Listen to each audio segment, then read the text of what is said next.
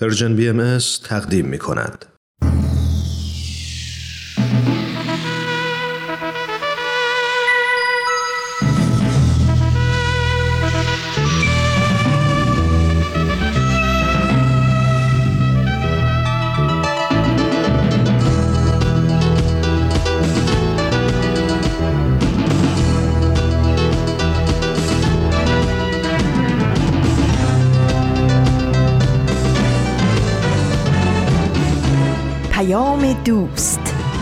برنامه ای برای تفاهم و پیوند دلها.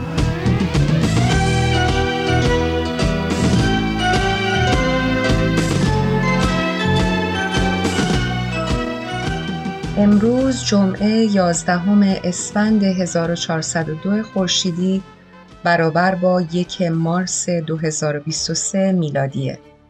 و شما شنونده بازپخش یکی از برنامه های قبلی پادکست هفت هستید.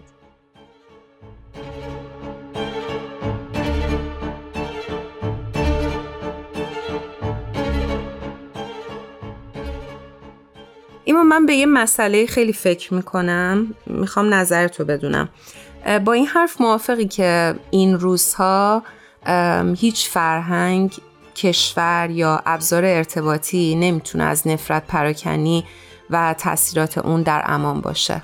والا با چیزایی که هر روز می‌بینیم و میشنویم فکر می‌کنم که این چیزی که میگی خیلی واقعیت داره و ملموسه. آره به نظر من تو دهه های اخیر از وقتی اینترنت پاش وا شده به زندگیامون میشه گفت یه محل جدیدی برای اینجور رفتارا یعنی نفرت پرکنی پیدا شده. یعنی همین شبکه های اجتماعی خیلی خیلی دارن دامن می‌زنن به این مسائل. کاملا.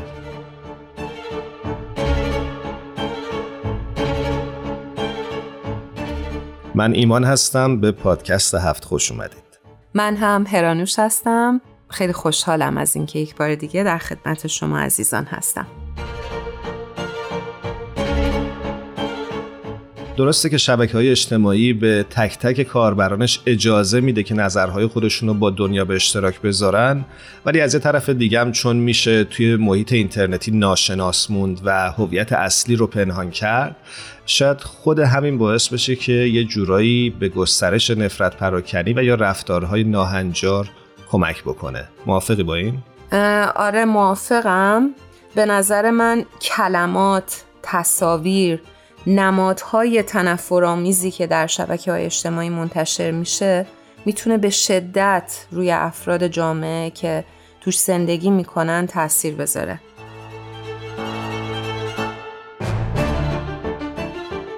در ایستگاه اول بریم سراغ خبر هفت.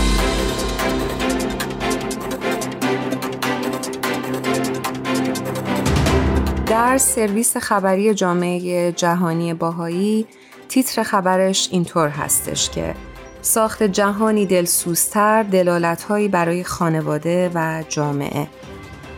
این دور در هند. تلاقی بحرانهای جهانی از جمله بیماری همهگیر جهانی ویروس کرونا رکود اقتصادی و فجایع زیست محیطی در آگاهی عمومی تمایل برای کشف مسیرهای جهت ایجاد ساختارهای اجتماعی، اقتصادی و سیاسی مبتنی بر فرهنگ دلسوزی و مراقبت را تجدید کرده است.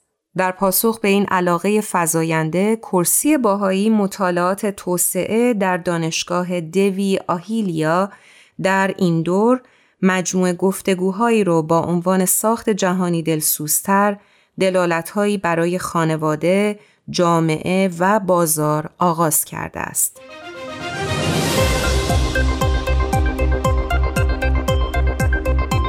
این گرد همایی ها که دو مورد از آنها تا به حال برگزار شده اند بر حوزه های خانواده و جامعه متمرکز بودند. این جلسات دانشگاهیان و نمایندگان جامعه مدنی رو گرد هم آورد و به بررسی دلالت‌های فرهنگ دلسوزی و مراقبت در این حوزه ها پرداخت.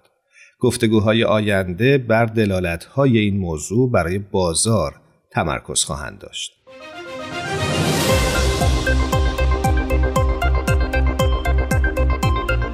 به چالش کشیدن ها در مورد ماهیت انسان در سندی که توسط کرسی باهایی برای این گفتگوها تهیه شده نگرانی عمیقی مطرح شده است. های متعددی با های مختلفی اعم از اجتماعی، اقتصادی یا سیاسی مواجه بودند که نقش ضروری و حیاتی مراقبت و دلسوزی رو به حداقل رسونده یا نادیده گرفتند.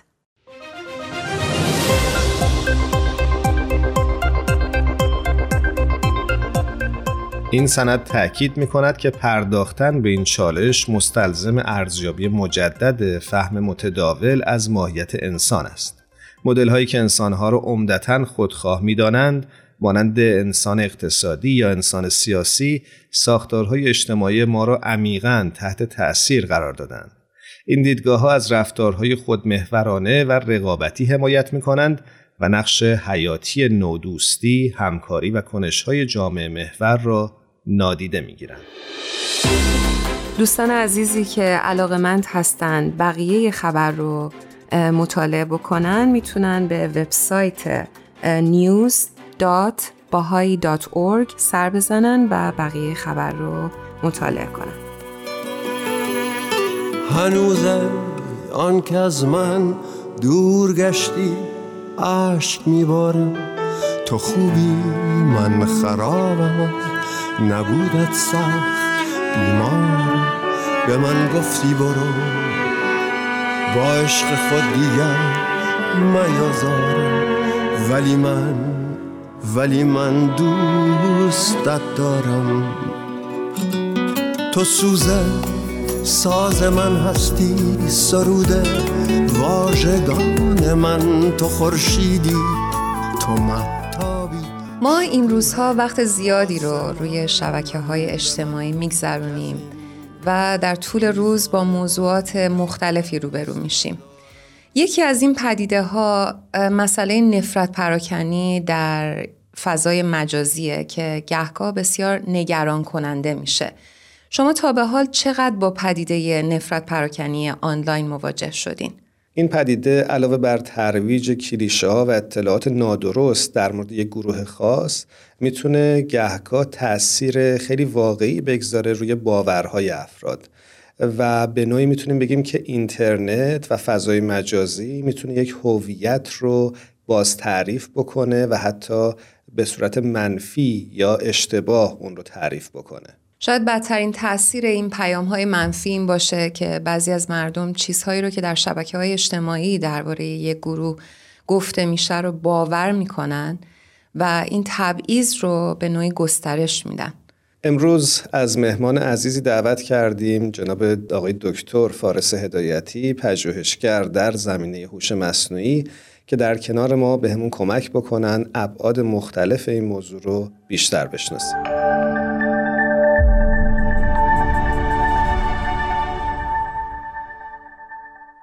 مخاطبین عزیزمون آقای فارس هدایتی رو روی خط داریم. بسیار خوشحالیم از اینکه دعوت ما رو پذیرفتن. فارس به برنامه پادکست هفت خوش اومدی. منم به درود و سلام میگم. ممنونم که دعوت ما رو قبول کردی. خیلی متشکرم از دعوتتون. خوشحالم تو برنامهتون هستم. فارس همونطور که در جریان هستی ما امروز در برنامهمون در مورد نفرت پراکنی در شبکه های اجتماعی صحبت می‌کنیم. به خاطر مسائل این روزها دوست داریم ازت بپرسیم که نفرت پراکنی در شبکه های اجتماعی اصلا چه تعریفی داره؟ گروه های آسیب پذیر شامل چه گروه هایی میشن؟ و اگه ممکنه برامون مثال بزن. ما همطور که می‌دونیم قبلا در واقع گردش اطلاعات و اخبار در منحصرا دست شبکه های خبری بود دست رسانه ها بود. ولی بعد از اینکه اینترنت به وجود اومد و شبکه های اجتماعی مخصوصا در این دهه اخیر به وجود اومدن هر فردی در واقع خودش یه نوع خبرنگاره یعنی می‌تونه یه چیزی ضبط بکنه با تلفنش ویدیو بگیره بذاره تو اکانتش و همه دنیا ببینن. یعنی این گردش اطلاعات دیگه در دست رسانه ها فقط نیست. یعنی هر فردی می‌تونه این کار انجام بده. و به خاطر همین یه مشکلاتی هم ایجاد کرده. البته همیشه ما از یه طرف آزادی بیان داریم از یه طرف دیگه نفرت پراکنی داریم. و خیلی ها معتقدن که ما نباید آزادی بیان افراد رو محدود بکنیم. ولی این یه اشکال ایجاد می‌کنه. خیلی شبکه های اجتماعی تحقیقاتی انجام دادن و به این نتیجه رسیدن که آزادی مطلق بیان و نفرت پراکنی باعث میشه که آزادی بیان گروه های آسیب پذیر خیلی محدود بشه. یعنی در واقع گروه هایی که آسیب پذیرن و تو اقلیت هستن و معمولا سرکوب شدن اونا یه جوری ساکت بشن و نتونن حرفشون رو بزنن. این گروه های آسیب پذیر در واقع تعریفی که شبکه های اجتماعی اکثرا در واقع متفق القولن رو این داستان که یه سری گروه ها هستن البته بهشون میگن protected گروه گروه های محافظت شده که خیلی هاشون در واقع آسیب پذیرن این گروه های محافظت شده گروه های هستن که بر اساس دین جنسیت نژاد حتی ناتوانی جسمی گرایشات جنسی و یا اینکه افرادی که قربانی مثلا یه سری حوادث بد هستن مثل مثلا هولوکاست و اینا. این گروه ها رو در واقع میگن گروه های محافظت شده. یعنی شما نمی‌تونین مثلا بگین که یه فردی رو محکوم بکنین به خاطر اینکه به یکی از این گروه ها تعلق داره. مثلا فرض کنید شما نمی‌تونید بگین که مسلمان ها شما مثلا مسلمونی پس حتما خشونت طلب یعنی تمام مسلمان ها خشونت طلبن یا تروریستن. یا مثلا علیه بهاییان و یا یهودیان مثلا نظریه توت ترویج بدین این یا حتی مثلا بعضی شبکه های اجتماعی چیزای دیگه هم دارن. مثلا بعضی حتی وضعیت مهاجرت رو هم جزو گروه های محافظت شده تعریف می‌کنن. مثلا الان تو ایران متاسفانه علیه افغان ها خیلی نفرت پراکنی میشه و خیلی خواستار اخراج اونها از ایران هستن. این در واقع مثال بارز نفرت پراکنی علیه گروهی که به خاطر وضعیت مهاجرتش و ملیتش داره تبعیض بهش قائل میشه و علیهش نفرت پراکنی میشه. یا یه مثال دیگهش مثلا نفرت پراکنی بر اساس سن. مثلا کودک آزاری یا اینکه مثلا تحقیر افراد مسن اینا همش به خاطر اینکه به خاطر سن فرد مورد آزار قرار می‌گیره. و اون در واقع خودش یه نوع نفرت پراکنی هست. فارس ممنونم از توضیحت و نمونه که بهشون اشاره کردی. آیا نمونه های دیگه هم وجود داره؟ و اصلا به نظرت اهداف این نوع نفرت پراکنی ها چی هست؟ نمونه هاش مثلا در ایران متاسفانه خیلی زیاده. مثلا در ایران افراد به خاطر که باوری غیر از باور رسمی حکومت دارن مورد آزار اذیت قرار داده میشن و خود حکومت هم سعی می‌کنه علیه اینا نفرت پراکنی بکنه. مثلا علیه بهاییان یا علیه مثلا یهودیان و یا افراد دیگه. و یا مثلا در آمریکا یه نمونهش در آمریکا وایت سوپرمسیستا هستن یعنی کسایی که به برتری نژاد سفید اعتقاد دارن. و این قربانیان این افراد بیشتر یعنی این نوع طرز تفکر بیشتر سیاه افراد سیاه پوست هستن و رنگین پوست زنان یهودیان و تا حدی مسلمانان در واقع قربانی این وایت سوپرمسیست ها هستن. حالا هدفش چیه؟ هدف هدف نمونه هاشو می‌تونم همزمان براتون بگم.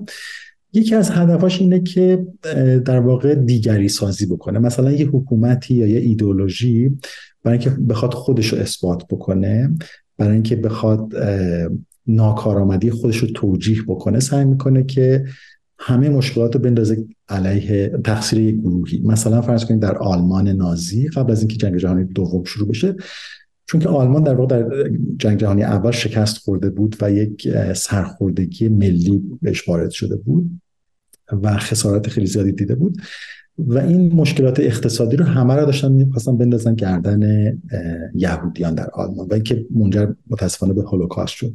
یعنی معمولا این دیگری سازی این یک دشمن داخلی ایجاد کردن برای اینه که تقصیرها رو گردن اون بندازی مثلا افراد حکومتی یعنی همیشه سعی می‌کنن که مشکلات اولا بر گردن دشمن بندازن دشمن خارجی ولی یه دشمن داخلی هم می‌خوان.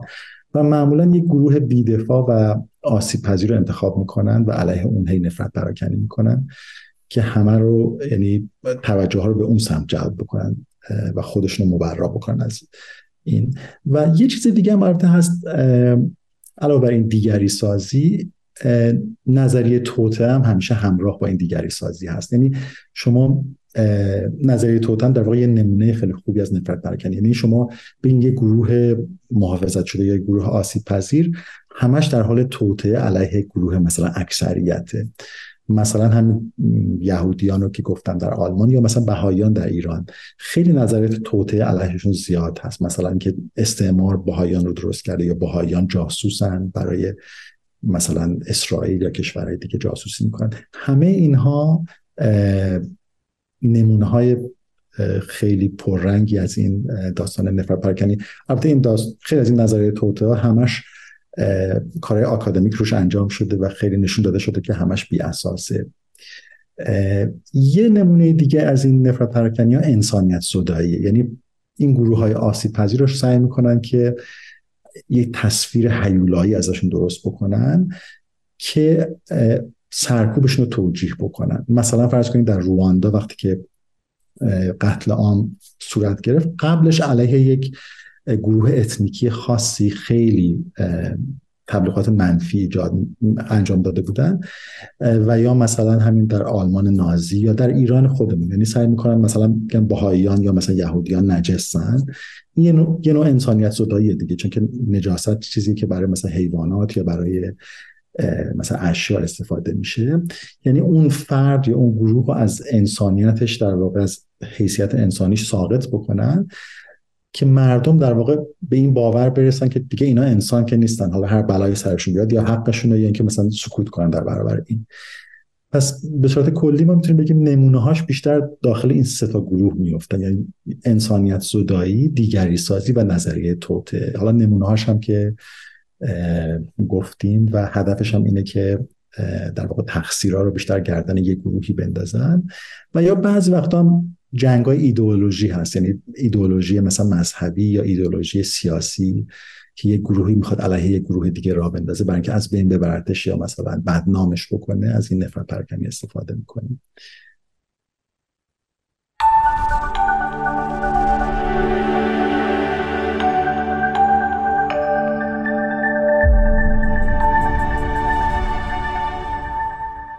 فارس راه های مبارزه با نفرت پراکنی در شبکه های اجتماعی چی می‌تونه باشه؟ بله این سوال خیلی خوبیه. چند تا راه ما براش می‌تونیم در نظر بگیریم؟ البته این راه ها در حال حاضر در حال اجرا هست. یکی اینکه خود شبکه های اجتماعی یک مکانیزم ایجاد کردن که شما می‌تونین ریپورت کنین این پستایی که در واقع نفرت پراکنی می‌کنن اخبار جعلی منتشر می‌کنن یا ترویج خشونت می‌کنن. و خود این شبکه اجتماعی هم در واقع از هوش مصنوعی استفاده می‌کنن. یعنی شما وقتی چیزی رو report می‌کنین گزارش می‌کنین یه سری افراد هستن یعنی به صورت دستی اینا رو بررسی می‌کنن.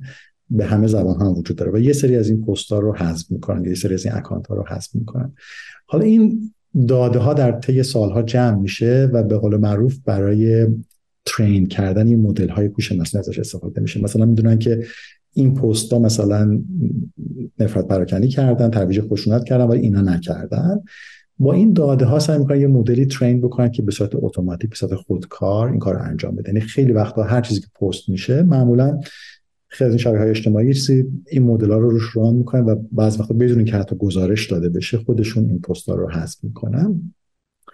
ولی یک راهش اینه که افراد مرتب اینا رو گزارش بدن.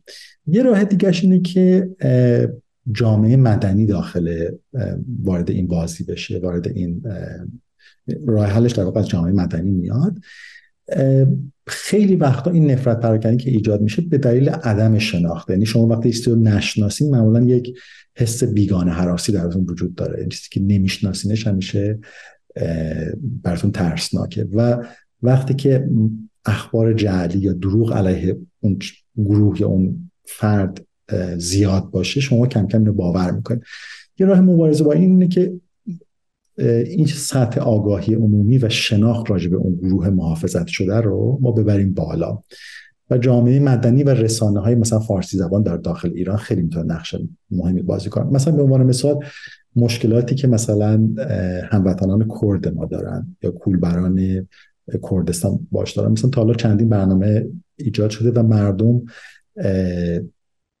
آشناتر شدن. یعنی چهره انسانی به این مشکل داده شده. مشکل کولبرانی. فکر کنم داخل توییتر بود یک هشتگی بود. کولبر نکشید. فکر کنم این هم چیزی بود. خیلی افراد میبودن روایت زندگیشون راجع به این می‌گفتن و مردم با تصویر و ویدیو این افراد آشنا می شدن می خوندن اطلاعاتشون می‌رفت بالا و اون جنبه انسانی رو بیشتر درک می‌کردن. ولی مثلا فرض کنید راجع به هموطنان عربمون ما خیلی اطلاعات نداریم. نمی‌دونیم مشکلاتشون چیه روش زندگیشون چیه. این سطح آگاهی عمومی باید بره بالا. و این جامعه مدنی خیلی می‌تونه این کار انجام بده. راجع به اقلیت های دینی هم به همیشه داخل فضای فارسی اقلیت های دینی نقض حقوقشون قشنگ document شده و نشون داده شده. ولی یعنی بیشتر یه چهره قربانی دارن یعنی به صورت قربانی معرفی شدن مثلا بهاییان یا دیگر اقلیت های دینی. ولی اینکه راجب خود اون دین ما بدونیم مثلا راجب بهاییان الان تبلیغات خیلی وسیع توسط حکومت میشه و دروغ پراکنی و نفرت پراکنی علیه عقایدشون میشه. ولی اینکه مثلا رسانه های فارسی بیان و ببینن که عقاید بهایی چی هست. چه مثلا راه حلی برای ایران دارن برای مشکلات ایران دارن. این یه چیزیه که جاش خالی به نظر میاد. یعنی اقلیت های, قوم، اقلیت های ببخشید دینی نباید فقط به عنوان قربانی بهشون نگاه کرد. باید ببینیم که اونها چه راهی دارن عقایدشون چیه چطوری می‌تونن به عنوان یه بازیگر اصلی در بهبود وضعیت ایران ایفای نقش بکنن. یعنی اینم به نظرم خیلی خوبه و یک مقدار جاش خالیه در رسانه های فارسی. فارس به راهکارهای مختلفی اشاره کردی از جمله راهکارهایی که جامعه مدنی می‌تونه بره سراغش. اما می‌خوام ازت بپرسم که نقش افراد رو چطور می‌بینی و حتی یک قدم قبل از اون نقش تربیت رو چقدر پررنگ می‌بینی در مسیر مبارزه با این نوع نفرت پراکنی ها نقش تعلیم و تربیت خیلی مهمه. چون یه مشکل نسبتا جدیدیه. یعنی مثلا این شبکه اجتماعی شاید بیشتر از ده سال نیستش که به وجود اومدن. و این کودکان و نوجوانان مرتب با این مواجه هستن دیگه. خیلی مثلا متاسفانه در آمریکا سری تحقیقات انجام شده که خیلی وقتا خیلی خودکشی هایی که بین نوجوانان اتفاق میفته به خاطر سایبر بولینگ همون قلدری مجازی اون نفرت پراکنی که مثلا همسنای نوجوان علیه هم دیگه انجام میدن و یه مشکل واقعا جدیه. و خیلی وقتا این نوجوان و کودکان به صورت ناخواسته درگیر این میشن. این یعنی خیلی وقتا خودشون قربانی میشن خیلی وقتا خودشون هم همراه میشن و این کار رو انجام میدن. و نیاز داره که به عنوان بخش از آموزش براشون از کودکی و نوجوانی این مطرح بشه. اولا که با این گروه های محافظت شده گروه های آسیب پذیر بیشتر آشنا بشن. مثلا اگه مثلا گروه های نژادی وجود دارن مثلا سیاهان در سیاه در آمریکا یا مثلا اقلیت های گروه های اتنیکی در ایران یا اقلیت های دینی در ایران که بهشون ظلم و ستم میشه سرکوب شدن سالها با مشکلات اینا بچه ها از بچگی آشنا بشن. و چه آسیب هایی دیدن و چه چیزهایی ممکن اینا رو ناراحت بکنه. این یه شناخت بیشتری داشته باشن نسبت به این مسائل اینا. و دوم اینکه چطوری در فضای مجازی رفتار بکنن. چطوری مثلا اخبار جعلی و افراد, افراد اخباری که باعث نفرت پراکنی ترویج خشونت میشه اونا رو تشخیص بدن و سعی کنن جلوشو بگیرن. و باش انگیج نشن. یه سری مسائلی که به نظرم خیلی مهمه. چون یه مشکل نسبتا جدیدی هم هست باید خیلی روش فکر بشه. حالا کارهایی که افراد می‌تونن بکنن خیلی به نظرم مهمه. جامعه مدنی و تعلیم و تربیت خیلی مهمه. ولی افراد بیشتر این خشونت ها و نفرت پراکنی که میشه توسط فرد فرد جامعه انجام میشه. یکی اینکه به نظرم یه مهارت اخلاقی و یک مسئولیت اجتماعی اینه که همیشه منصف باشن در قضاوتش.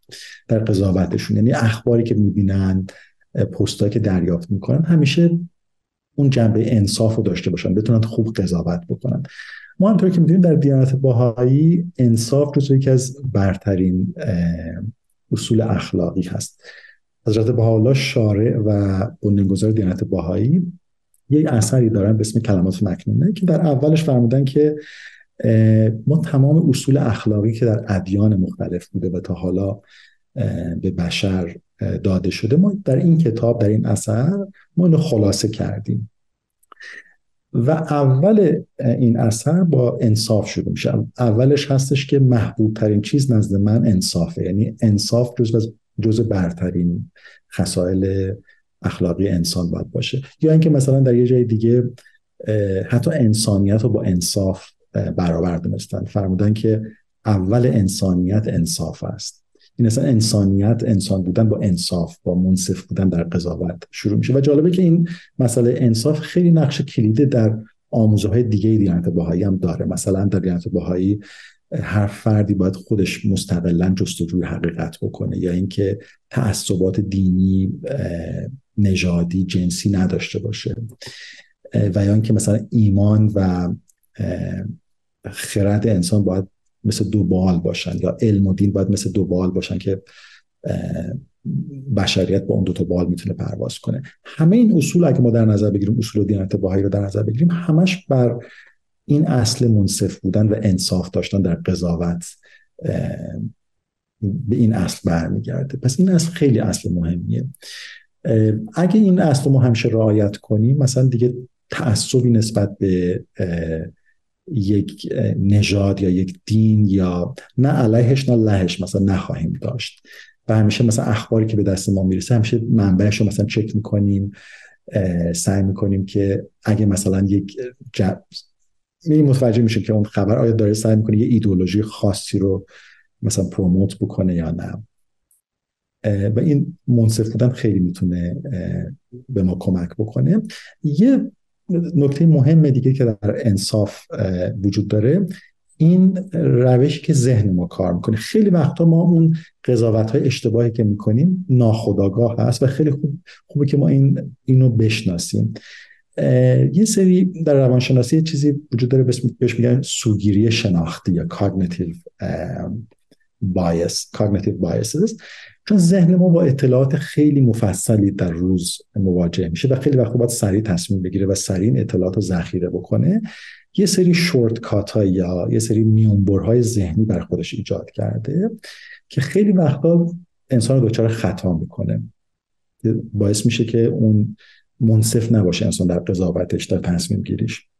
و خیلی مهمه که ما اینو بشناسیم این سوگیری ها رو بشناسیم. مثلا یکی از این سوگیری ها بهش میگن confirmation bias. یعنی شما اون اطلاعاتی رو بیشتر ذخیره می‌کنین که با پیشفرزهای قبلیتون بخونه.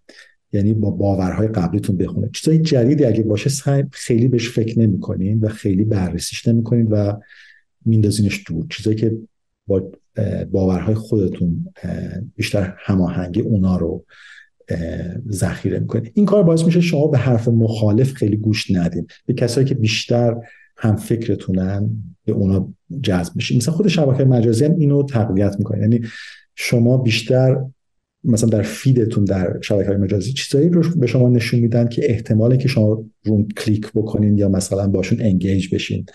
مثلا کامنت بذارین اونا رو بیشتر به شما نشون میدن. پس چیزایی رو به شما نشون میدن که با افکارتون بیشتر نزدیکه بیشتر همخونی داره.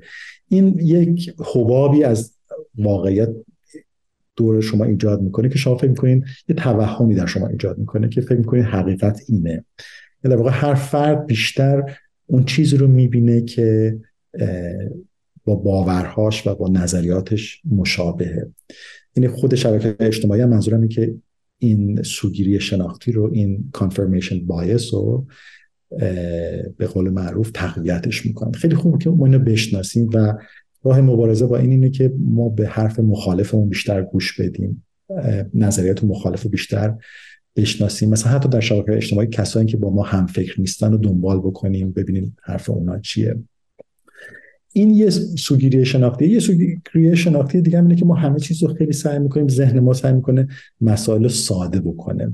یعنی همیشه حقیقت یه چیز خیلی پیچیده ایه ولی انقدر سیاسفید نیست. ولی ذهن ما خیلی وقتا سعی می‌کنه که مسائل ساده بکنه بخواد برای اینکه راحت تر اونا رو تو یادش میمونه تو ذهنش میمونه. و خیلی وقتا نظریه های توطعه از این میاد. مثلا به عنوان مثال مثلا فرض بکنیم اگه بخوایم بگیم که انقلاب ایران چطوری به وجود اومد یا مثلا بگیم که مثلا جنگ جهانی اول چطوری به وجود اومد خیلی عوامل پیچیده‌ای باعث این اتفاقات شدن دیگه بخوایم بررسیشون بکنیم.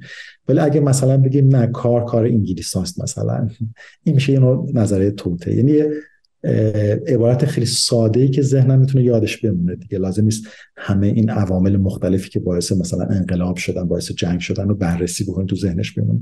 یه نظریه توته اگه باشه سریع اینو می‌تونه تو حافظه بسپره و راحتتر یادش بمونه.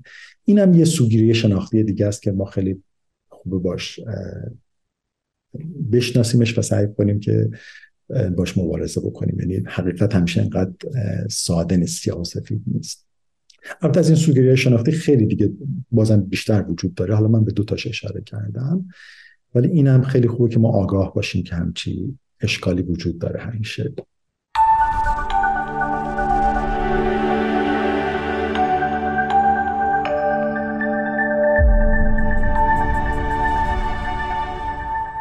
نکات جالبی رو اشاره کردی. امیدوارم که مخاطبینمون نهایت استفاده رو کرده باشن از صحبتات.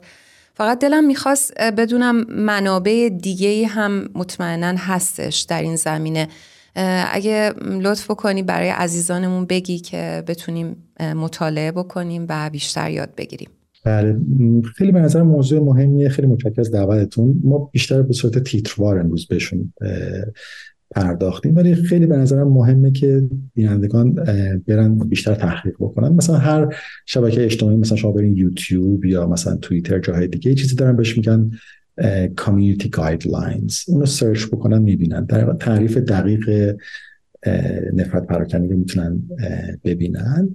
و یا مثلا همین confirmation bias و سوگیری شناختی رو برن مطالعه بکنن تو اینترنت سرچ بکنید فکر کنم پیدا بشه. و با اینا بیشتر آشنا بشیم. فارس هدایتی یک بار دیگه ممنونیم که با پادکست هفت همراه شدی. هر جا هستی شب و روزت خوش. خیلی متشکرم از برنامهتون. خداحافظ.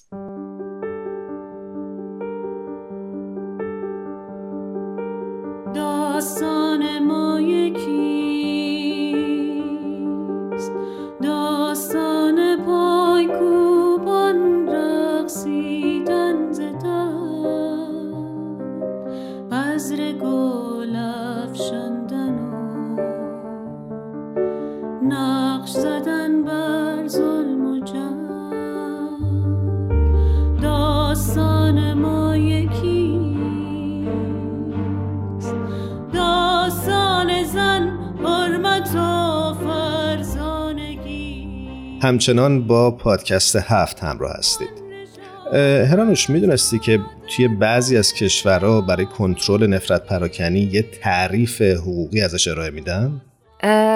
این تعریف چی میگه؟ راستش جایی دیدم که تعریفی که اتحادیه اروپا از نفرت پراکنی ارائه میده اینه که تحریک علنی به نفرت یا خشونت علیه افراد یا گروه ها به علت ویژگی های مشخصی مثل نژاد، رنگ پوست، دین، تبار، اصل و نسب، ملیت یا اون قومی که ازش حالا میان. من چون زبان ساده رو بیشتر دوست دارم می‌خوام یکم ساده تر بگم. ببین درست دارم میگم. نفرت پراکنی نوعی توصیف تحقیرآمیز از یک نفر به علت ویژگی های تغییر ناپذیرشه یعنی چیزهایی که نمی‌تونه تغییر بده. درسته؟ دقیقا تا جایی که منم فهمیدم همین مطلب رو بهش اشاره می‌کنه. خب امیدواریم که هیچ انسانی هیچ وقت به خاطر این مسائل مورد تبعیض قرار نگیره. و اگر متاسفانه در جهانی زندگی می‌کنیم که این اتفاق در حال رخ دادنه امیدواریم که در طول زندگیمون شاهدش باشیم که این روند متوقف میشه یا حداقل کاهش پیدا می‌کنه. امیدواریم. و اگر که موافق هستی در این قسمت از برنامه بریم سراغ آنیتا با برنامه خوبش در آین آینه. حتما.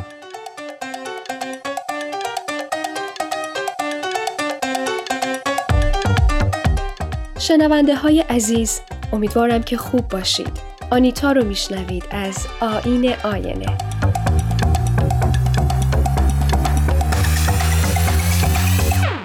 مدتی شده که کمتر سراغ کتاب های شناختی رفتم اما لیست بلند بالایی از موضوعاتی که دوست دارم در این زمینه باتون به اشتراک بذارم در حال تهیه است و این موضوع جذاب رو از نظر دور نمی کنم.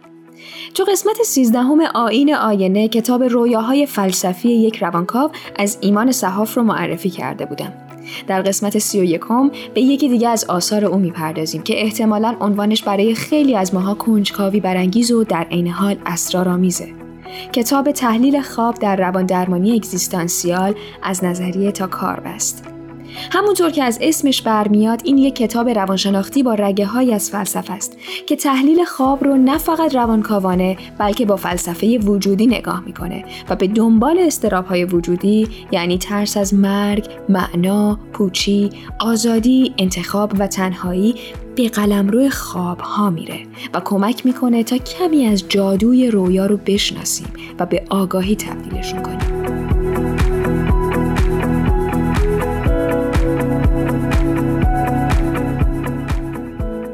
کتاب در سال 1400 در نشر جامی به انتشار می‌رسه که حاصل تلاش گروهی ایمان صحاف، ساناز ایمانی، پگاه پور پیر علی، مشکات هیدری، ساغر رفاهی پور، سمین صابری، فریده امادی و نادیا عنایتیه.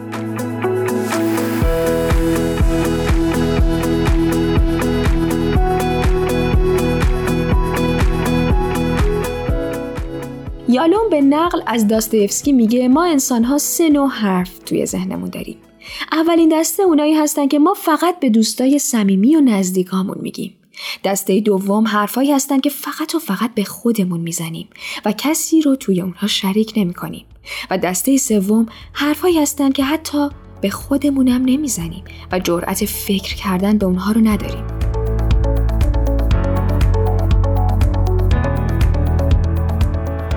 کتاب معتقد دسته سوم همونایی هستند که به سطح ناهوشیار واپس زده میشن تا آگاهی ما رو آزار ندن و این حرفها می‌تونن همون نگرانی های قایی هستی باشن که ما حتی با خودمون هم از اونها صحبت نمی کنیم که هیچ بلکه ازشون ممکنه کاملا بیخبر باشیم.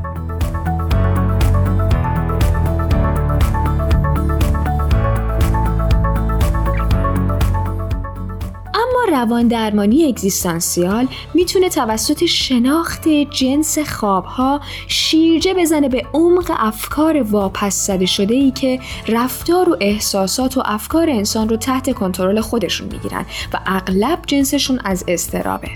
این کتاب نظری و کاربردی در چهار فصل نگارش شده. فصل اول به تاریخچه تحلیل خواب از زمان یونان و ایران باستان می‌پردازه تا استفاده کاربردی اون در روانکاوی کلاسیک. همچنین توی این فصل خواب و کارکرد اون برای مغز رو مورد بررسی قرار میده. فصل دوم مختص تحلیل خواب از دیدگاه ها و روانشناسان مختلفه. مثلا در روانشناسی از فروید و یونگ و نئوفرویدی ها میگه یا در فلسفه اگزیستانسیال سراغ نظریات نیچه، کیرکگارد، هایدگر و سارتر میره و در روان درمانی اگزیستانسیال اشاراتی پررنگ به رولومی و اروین یالوم می‌کنه که این مورد آخر در فصل سوم بست پیدا می‌کنه. در فصل سوم به تحلیل خواب از دیدگاه رواندرمانی اگزیستانسیال پرداخته میشه. سطوح تحلیل خواب معرفی میشه و بدون اینکه چارچوب کلی ارائه کنه به درمانگران و درمانجویان کمک می‌کنه تا نقش دلواپسی های قایی بشر یعنی مرگ، تنهایی، معنا و آزادی رو در خواب ها پیدا کنند.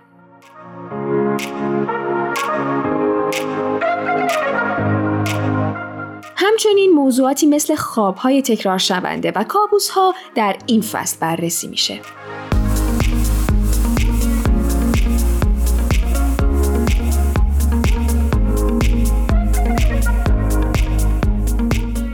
در فصل چهارم تعداد زیادی خواب به عنوان نمونه بیان شده که در سه سطح تحلیل میشه.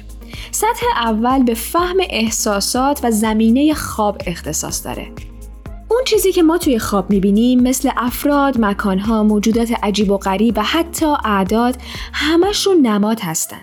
در سطح دوم با بیان بیپرده و سانسور نشده که به این کار تدائی آزاد گفته میشه هر چیزی که در ذهن فرد در مورد موضوع یا کلمه خاص وجود داره به درمانگر کمک می‌کنه تا راز اون نماد رو کشف کنه سطح سوم اختصاص داره به کارکرد خواب برای درمان درمانجو.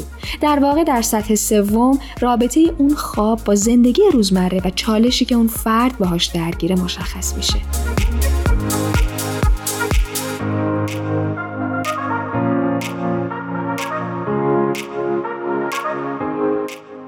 برای مثال برم سراغ یکی از خوابهایی که به عنوان نمونه توی کتاب آورده شده و تحلیل شده. درمانجو خانومی پنجاه سال است که از نظر جسمی درگیر بیماری های مختلفه که باعث شده اون ضعیف باشه. به علاوه چند سالی هست که به خارج از کشور مهاجرت کرده و از این بابت خیلی احساس رضایت نمی‌کنه و همیشه دلتنگ ایرانه. میگه توی محله قدیممون تو ایران بودم در حال بازگشت از مدرسه که چند خیابون بالاتر از خونمون قرار داشت بودم. دمدمای غروب بود و هوا به سمت تاریک شدن می‌رفت و این موضوع باعث استراب من می‌شد. سعی می کردم تاکسی بگیرم اما تاکسی پیدا نمی‌شد. پیاده اومدم تا به خیابونی که خونمون اونجا بود رسیدم. ناگهان خیابون تغییر کرد. هرچه می‌رفتم نمی‌رسیدم. راه خونه رو پیدا نمی کردم. با اینکه می‌دونستم کجا هستم اما نمی‌تونستم به خونه برسم و هوا در حال تاریک شدن بود. خب سطح اول تحلیل چی به ما میده؟ اینکه درمانجو از مواجه شدن با تغییرات غیر قابل کنترل محیط اطرافش ممکن احساس یأس و اندوه کنه.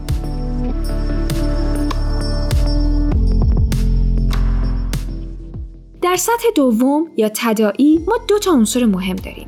تدائی محله قدیمی جایی که به خوبی میشناسیمش خاطرات خوبی از اون محله داریم و هنوز خانوادهمون و چند تا از دوستای خیلی خیلی صمیمیمون اونجا زندگی می‌کنن. دومی تدائی دمدمای غروبه هوایی که خیلی دلگیره و به شدت به من احساس تنهایی میده و باعث میشه غمگین باشم. چیزی شبیه به تموم شدن توی اون نهفته است.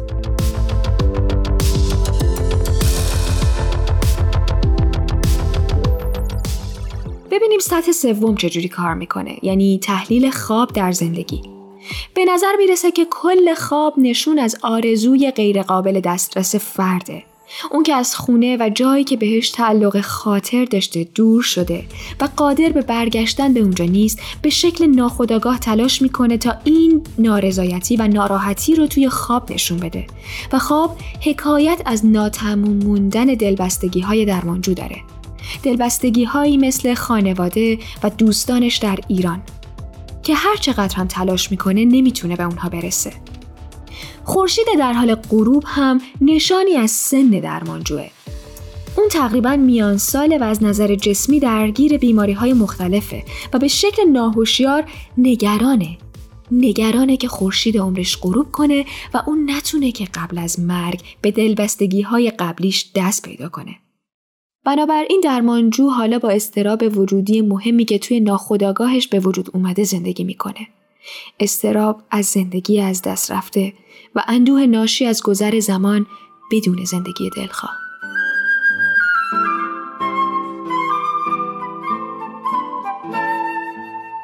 در آخر برنامه می‌بینم با چه هیجانی دارم راجع به این موضوع برای شما میگم.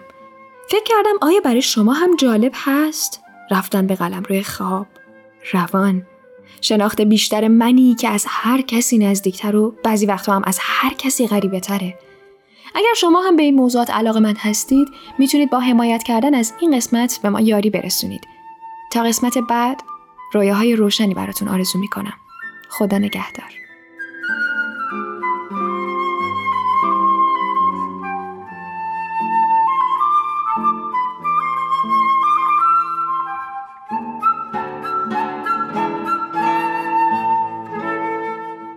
زنده یاد قیصر امینپور شاعر خوب کشورمون در جایی میگه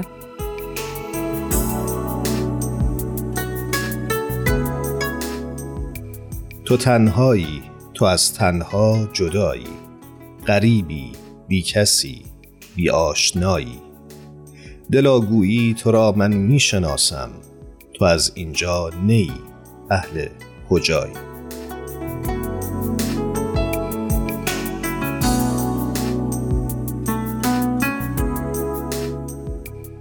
با تشکر از همه شما مخاطبین خوبمون که تا این قسمت از برنامه با ما همراه بودید و از همه تهیه کننده های خوب برنامه که همیشه ما رو یاری می‌کنند.